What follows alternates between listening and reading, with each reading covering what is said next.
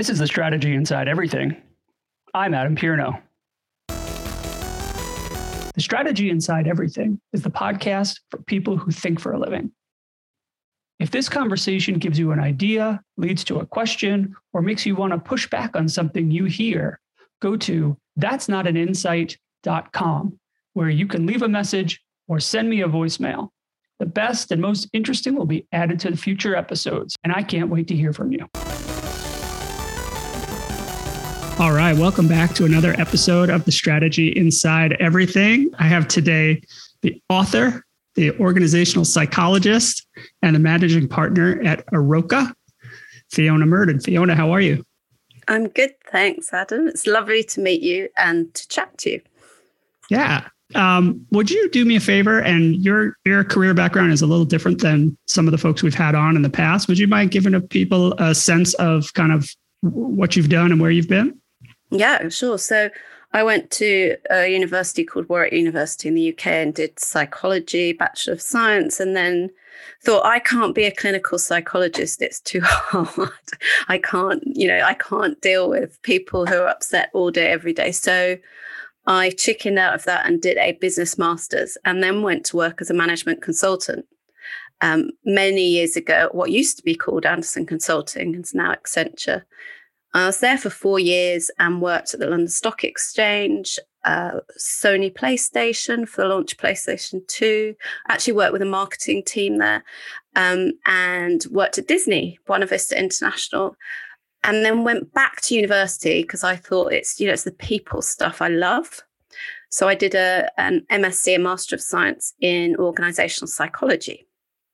And then following that, went to work for a global boutique firm where we profile leaders for FTSE 100, Fortune 500 companies, um, looking at so four hour in depth psychological profile, looking back to their childhood up to where they are today. What were the things that might derail them? What, where would they need more support? What was their fit with the team that existed in the role already? How did their values fit with the organization? All those sorts of things. Um, and then 14 years ago, I founded Aroka, which did the same thing, but doing so under my direction rather than someone else's. Um, and then I've written two books um, and worked with doctors and surgeons and all sorts of different people. And I've absolutely loved my career. When you when you founded Aroka, and you you mentioned that it's under your direction, which I I noted that you said that.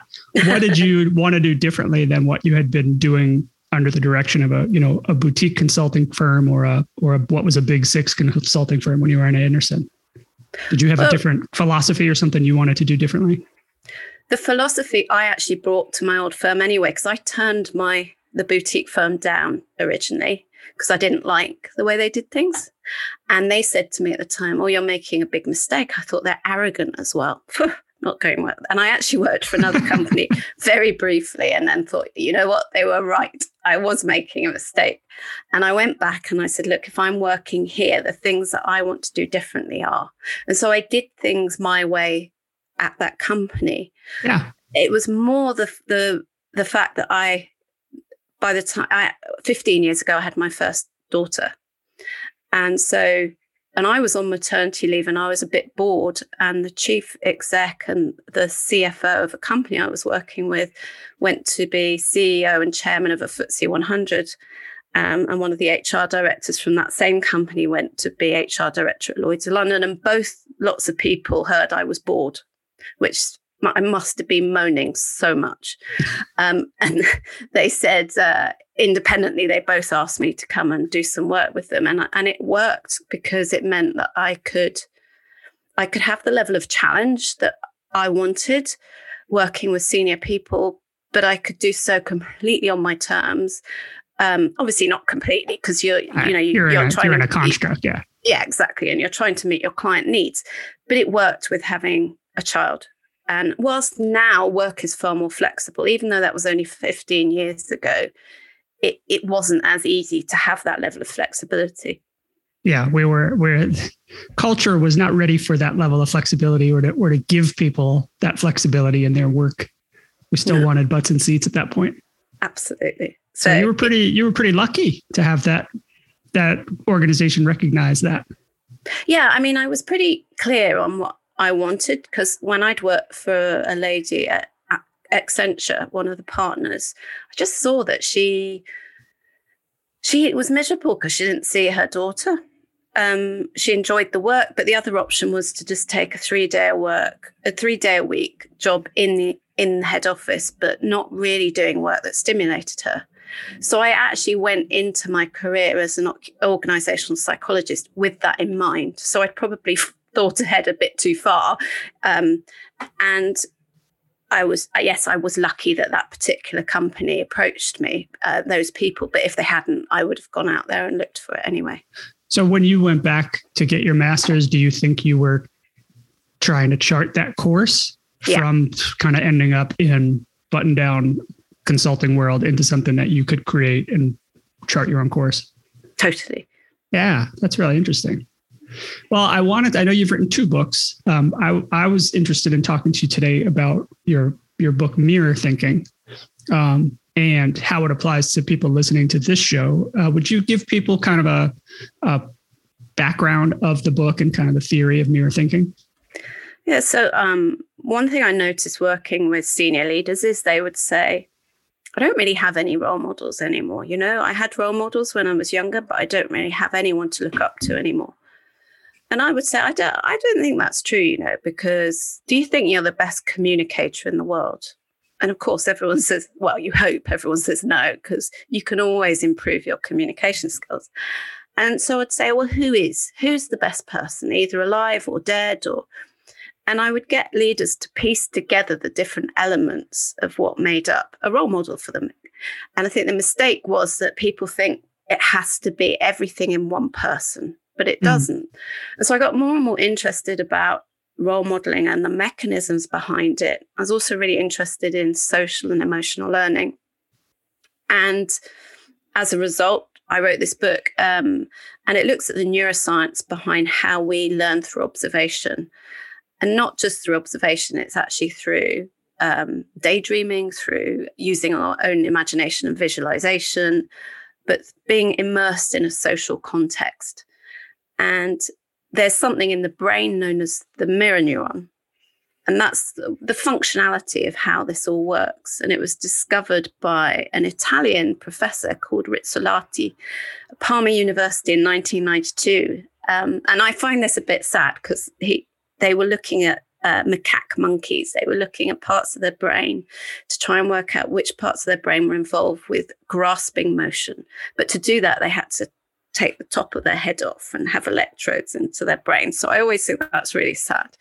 But one day, these uh, researchers were in the lab and they noticed that on the screens, or there was activity on the monkey's brain in the area that involved grasping, but they weren't doing anything. They were sat still. But the researchers were eating their lunch and they were putting their hand to their mouth. And what was actually happening is the monkeys, through watching what the research was doing, were playing it over in their own mind. They were they, they were re- feeling the the effort of grasping through watching someone else grasp. Absolutely. And what they realized is that's what happens in our own brain. So it's when we're watching sport, um, if we've ever caught a ball or thrown a ball, we get an element of that sensation because we've done that before and our brain is playing it over even though we're not carrying out that action. But it goes all the way from things like uh, activities like that through to emotion. So can you feel what someone else is feeling? That's empathy. And psychopaths for example can mirror what someone else is feeling but not actually feel it themselves so there's a lot of there's loads of really interesting research, and I'm not a neuroscientist. I talked to neuroscientists about right. it, um, like Marco Iacoboni, who's brilliant. Uh, he's head of brain sciences at UCLA. So generous with his time, brilliant man. Um, has done some really interesting research on empathy and the mirror neuron and all sorts of things like that. And and so at, at the C-suite level, you took this, you took some of these findings and you tried to get people to find what could be observed mm-hmm. in other people to to create like partial role models or role models in vertical skill areas that they needed that improvement in? Yeah, absolutely. And you'll find that people have done that um, unknowingly to some extent, but we can leverage it so much better if we do it consciously and we choose and we're deliberate about it. How does it, is it in your, in your work, are you trying to expose them to someone in their daily life that they can learn from as a role model or can it be anybody that they that can be observed they can learn from? It can be anyone that can be observed. It can even be someone who's read about. So certain things when we read them or we hear them in a story will trigger the same areas in our brain in the same way so it could even be a fictional character oh that's pretty interesting just by observing the way they're written or the way they're described or in someone in a film uh-huh are people resistant to that? Like I would imagine like CEOs have a have a sort of stereotypical reputation for for big ego. Are they resistant to the idea of taking on role models, real or fictional, or does fictional help them because it's like, well, it's not like comparing yourself to Bob Chapek. It's uh, it's Robert Downey Jr. and that's fine as Iron Man. Well, yeah, I mean that's where I think maybe not, not sure he's the, the best role model either, but I'm not sure whether reality kicks in or not. Uh, um, but uh, if you if the thing is, I tend to work with CEOs, so I might profile CEOs who have a big ego, but I won't then work with them. Because, not because I'm not because I'm special and I'm saying, oh, I won't work with them, but they they're not interested. The ones with the big ego aren't interested in learning. Got it. So so the ones that you're having these conversations with are the ones who are intrigued, interested, open. I would say that most of the time they don't tend to use fictional characters. It will be um, it would be looking at someone like Martin Luther King for communication and saying, well, how how did he communicate? And it might be but something like someone who's very good at negotiating, you might be the CEO and know you're not the best negotiator. That might be something you look at your um, one of one of your colleagues. Uh, it might be that you're looking to become more chairman or chairwoman like. You look to the chair of your board. Um, so yes, it can be people in their immediate environment, it might be people who no longer alive. It could be watching on film. I mean, the downside with fiction and film is that the actual sequence as it plays out is not real. So, however much, you know, there, there's the nuances aren't quite accurate. Right, of course. When yeah. you when you're talking to someone who who is you're trying to guide towards a role model, are they when I think of the word role model, I think of someone either older than me or ahead of me in my career, you know, like literally looking up at a big brother or big sister or the person in the job that I would get promoted to. So is is does that take some coaching to say no it actually could be it doesn't have to be someone in that role that's quote unquote superior in that way. It could be someone, anyone around you can be a role model for some behavior if you're if you're care, th- thoughtful about it. I think there's what you can use there is is use language that they're familiar with. So reverse mentoring. If if you introduce the concept of reverse mentoring, they say, "Oh yeah, yeah, I've heard about reverse mentoring and it's a good thing." And and since I've been talking more about this publicly, the number of people at senior levels have said, oh, I was I was paired with someone in a reverse mentoring scheme, and I learned so much about digital. I just didn't know these things before. But also the process of mentoring someone you're learning, and and you can. I think if you it involves a level of curiosity and open mindedness, but good leaders have that. They want they want to know how they can learn how important is that low ego to curiosity? I mean, it you could be curious. You're usually not open minded when you have that that ego. If something if something encroaches on that ego, it's usually like the the walls the walls close in pretty quickly. Yeah, I mean, ego is a problem. Yeah, is it is which is worse or which is more challenging to overcome, ego or insecurity? That's a good question. And I think the thing is, well, in some ways, ego because it's blinding. Um, insecurity, if someone has reached the level of leadership, that insecurity can show itself as arrogance or ego. Mm-hmm. Or it can, and this is where I'm being a psychologist, or it can be channeled positively. So, one lady I saw once, I was really angry with the particular well known business school that had done this with her, but had used uh, something called the NEO PI, which is a psychometric, which is usually used in clinical settings. But it's got the, the labels we some of them we're familiar with, so extroversion, introversion, but it's got one scale that's neuroticism. And she was told that she was really high on neuroticism, and they didn't know how she had got to the position that she had got to. Oh, that's damaging, I, huh? It was really damaging. So I ended up meeting her about something else and we started talking. And then when she met me a few times, she just said, Could I talk to you about something? And she told me, and she said, It's completely destroyed my confidence. You know, I'm getting really nervous of public speaking now. And so I ended up coaching her and we put it back together again. But it's incredibly damaging. But the point being, yes, on that scale, she was highly neurotic. I don't think that's the correct word to use personally. But what often happens is people will channel that positively. And that's something she'd done. So, whilst that was causing a discomfort for her, it's not a nice mental state to be in, it wasn't coming out negatively in terms of how it was displayed mm, to other people.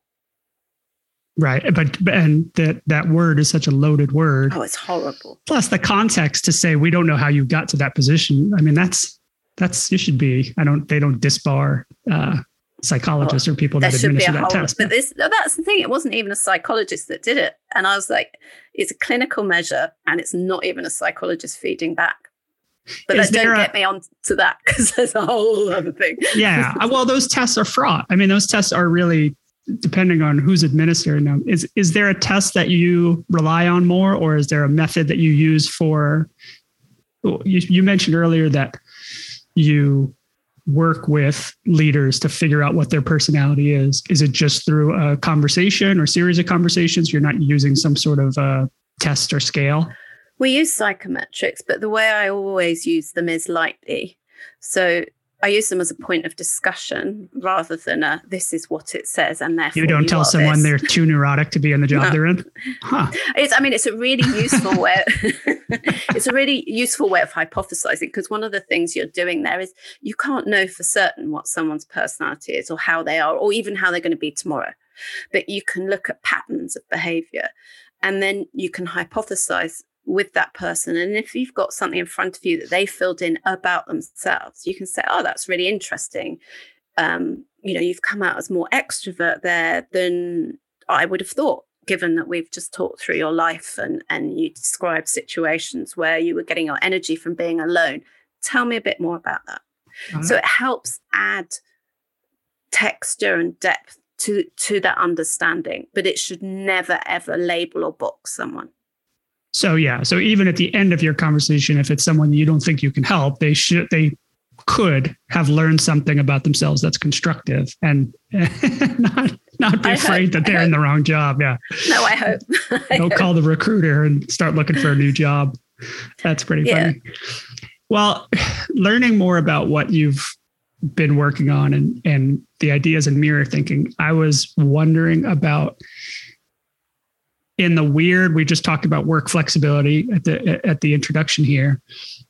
Is it harder for people to find role models or even mentorship when we're decentralized? You know in the in the old model when you and I came up you had to go to an office and you had to be present and you had to be there but but that gave you an opportunity good or bad to witness behaviors. I saw some i saw some crazy things. I saw people behave in wild ways that i was like whoa I learned not to do that. You know, don't don't throw food at people.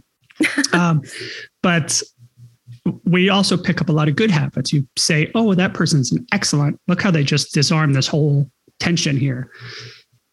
Now it's all Zoom, and so in a way, kind of what you said about fictional, you know, where fictional characters in in films are edited and you're only getting the sound bites. Zoom is sort of that as well, where if it's if the tension gets too high, someone could just turn their camera off and disengage. and then come back on when they're calm. And that's that's a great thing at, at sometimes. But it is hard for someone who just joins an organization to get a sense of what it is. It's so hard. It's really hard. And I think whilst Zoom is amazing and Teams amazing, um, they don't give us the immersive human experience that we have in being in the same room as someone. For a start, you, you feel like you need to stare at the screen the whole time. When you're talking one on one, for example, actually, in a normal conversation, you'll be looking up, you'll be looking out of the window, you'll be looking down at your hands, you, you're looking around.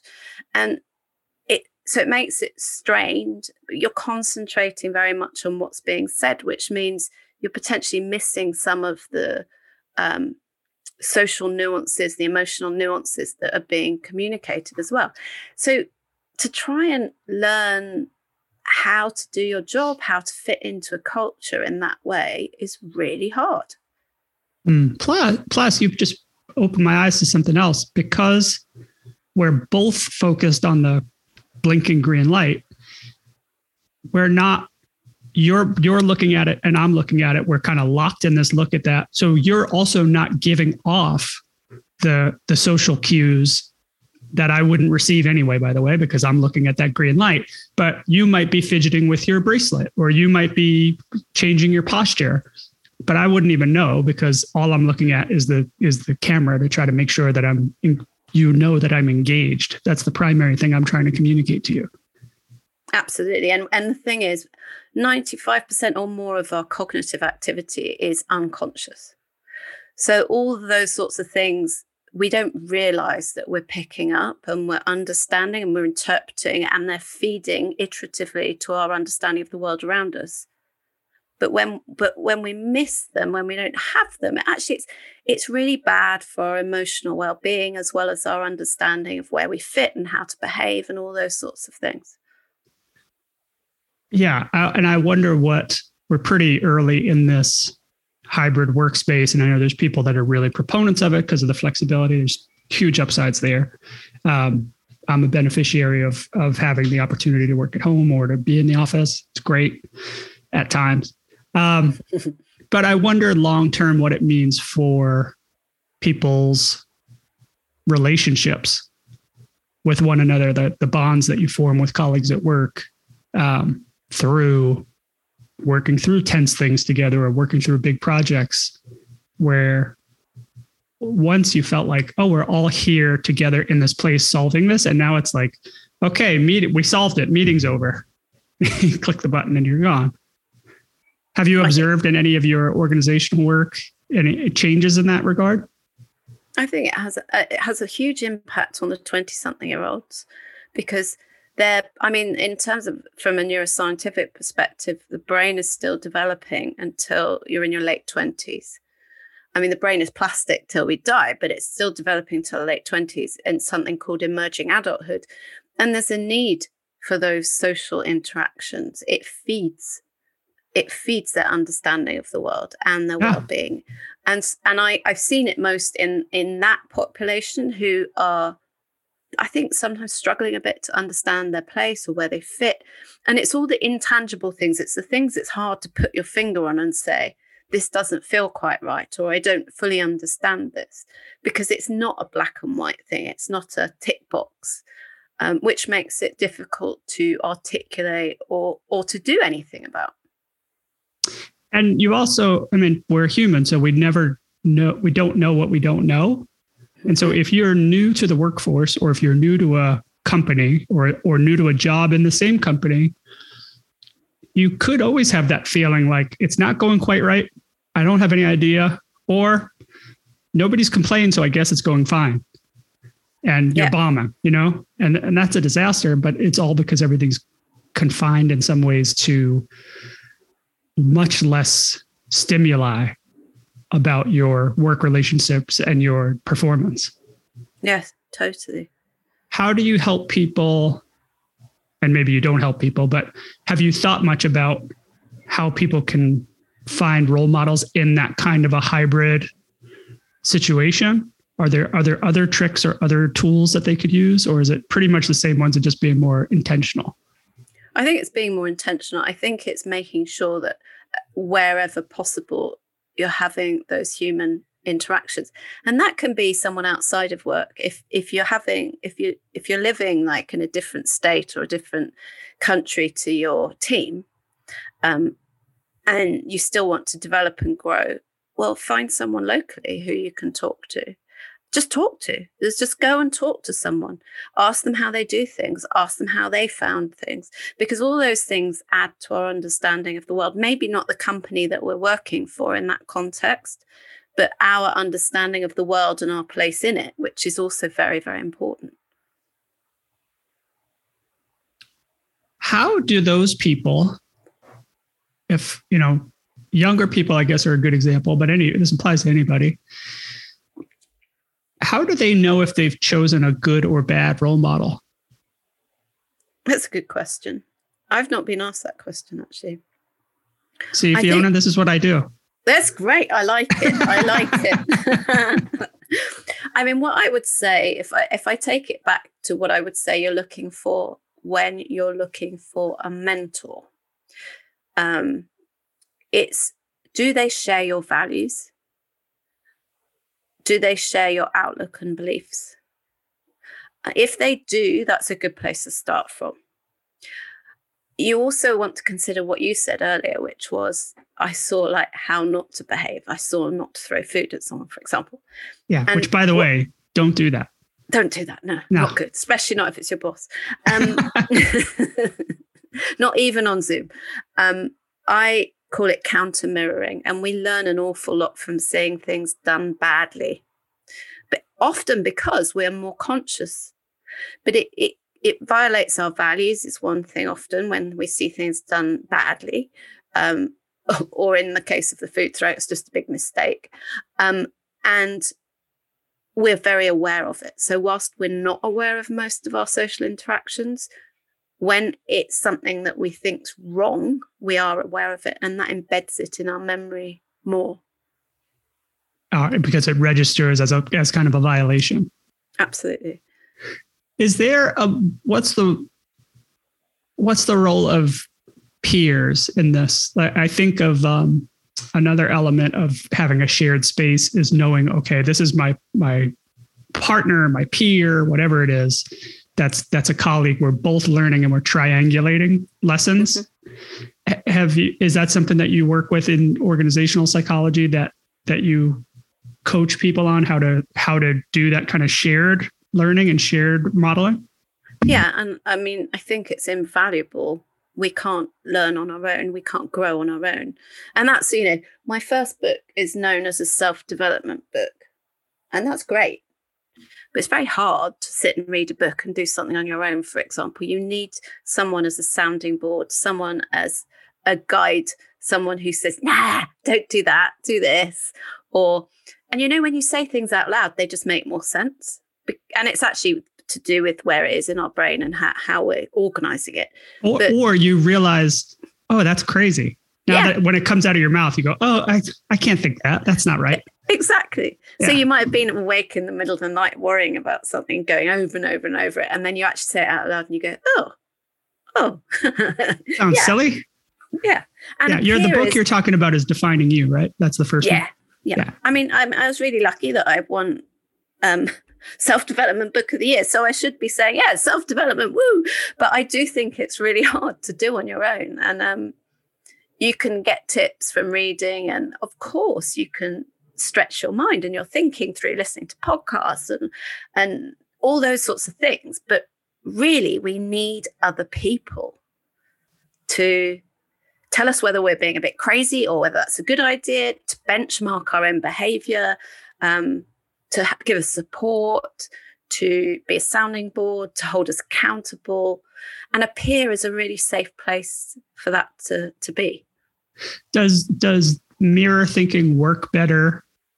I mean, mirror thinking is not a series of exercises, but do, do role models have a more beneficial effect when it's a team learning from a similar role model or or working towards a similar goal? Or do you do you coach people to work as for like shared progress or is it more individual one-on-one that in your in your work Well, we do. Um, I mean, I work with uh, leadership teams as a team, and I work with um, and with mentoring. We work with group mentoring, so it it's all helpful. It comes down often to those values again. Do people have shared values? So if a team has shared values, they can have completely different personalities, different opinions. They're far more likely to work as a team if they have shared values than if they don't. Um, and so, with any group, it's looking at are those values shared? And then from there, you can extrapolate and, and you can have really useful learning if you're doing something together as a team. So, in the in the hybrid world for people do you have have you had any experience with people kind of figuring out how to transcend zoom to find success with modeling behavior and, and uh, achieving like a more uh, meaningful mentorship or is or is it just more how you tap into the tools i think you know to be honest mentoring can happen over zoom mm-hmm. and a while uh, mentoring you're learning you you can be learning in a sense of a role model and you're observing that behavior but you're more learning the response that that person has to what you're saying and using them in a different way. Um, i call it i mean i say there are three levels of mentor. There's personal situational and aspirational. And when we think about role models we tend to think of the aspirational. So yeah. the person that's amazing that we'd like to be like. The situational are the ones that people that are potentially influencing us, but they're just there. So a teacher that we don't like at school, or um, a community worker, or um, a fitness instructor, or someone that we have contact with, we might like, we might not like. They might influence us, they might not. And then the personal is the people that are like mentors. They're the people who are role models in our own life. And when you ask a group of people who has had the biggest impact on you in your life? So I did, I, I actually was speaking to a group of CEOs last week and I asked this question. And it's amazing because it will always be a relative. Not all, actually, no, that's a lie. There are there are a few examples where it's not, but most of the time it will be a parent, um, a grandparent. Oh, this this last week there was someone who said it was actually a daughter they didn't know they had and they met but it's a really close emotional bond. And mentoring is more fits into that personal space. So it's it's learning from that person who's guiding, who's helping us think things through, who's working out, helping us work out our way and find our path. And is it is it because there is a they've passed the emotional barrier. There, there's like a you, your guard is down, their guard is down, and they're able to guide you in a in a more intimate way. Well, the, I mean, the foundation to it is trust, and without trust, it's just doesn't really happen. And that's where the situational can sometimes just have no impact because you don't necessarily have a strong bond or some trusting relationship with right. that person. Unless it's unless it's like a really intense situation where you have to quickly jump in, you know, like in a, in a crisis situation. That's why yes. bonds are formed really quickly in those situations. Exactly, exactly. And you do trust one another in that situation because you have to, because your survival is dependent on it. But that's I was as you were describing the the family roles, I was thinking, oh, maybe there's a time dependency that you know it's over time. It is. Uh, but then the person that just met their daughter, then I was like, oh no, then then then that breaks that. Maybe that breaks the time thing. It's more about some sort of an emotional so I think I mean the emotional and the trust is is the biggest factor. Then there's how much you're exposed to someone, of course, has an influence. So if you I mean, if you have a step parent, for example, you're growing up who wasn't very nice to you, um, you don't necessarily trust them but you've been exposed to them uh, over many years, it will mm-hmm. shape your behavior. And it might shape your behavior as in if they were, for example, think worst case, emotionally abusive, you may then be emotionally abusive to to people around you or your children. Or it can do what we were describing before. It can create that counter mirror. I do not want to do this to anyone else. Mm. Um, there doesn't necessarily need to be the trust in that situation, but there's a high level of exposure to a person. Very interesting. Fiona Murden, thank you so much for joining me. Thank you so, much. so nice to talk to you. for having me. I really enjoyed speaking to you. Thank you. Hey, you too. Where can people find you online? Oh, well, website is my name, fionamurden.com, and Twitter, Instagram, LinkedIn are all the same, Fiona Murden. Yeah, you were clever. You got the you got your name everywhere you needed it. I just don't think there are many Fiona Murdens. that doesn't hurt either. Yeah. That doesn't hurt. well, thanks again for making time for me. It's really lovely to speak with you. Thank you so much, Adam.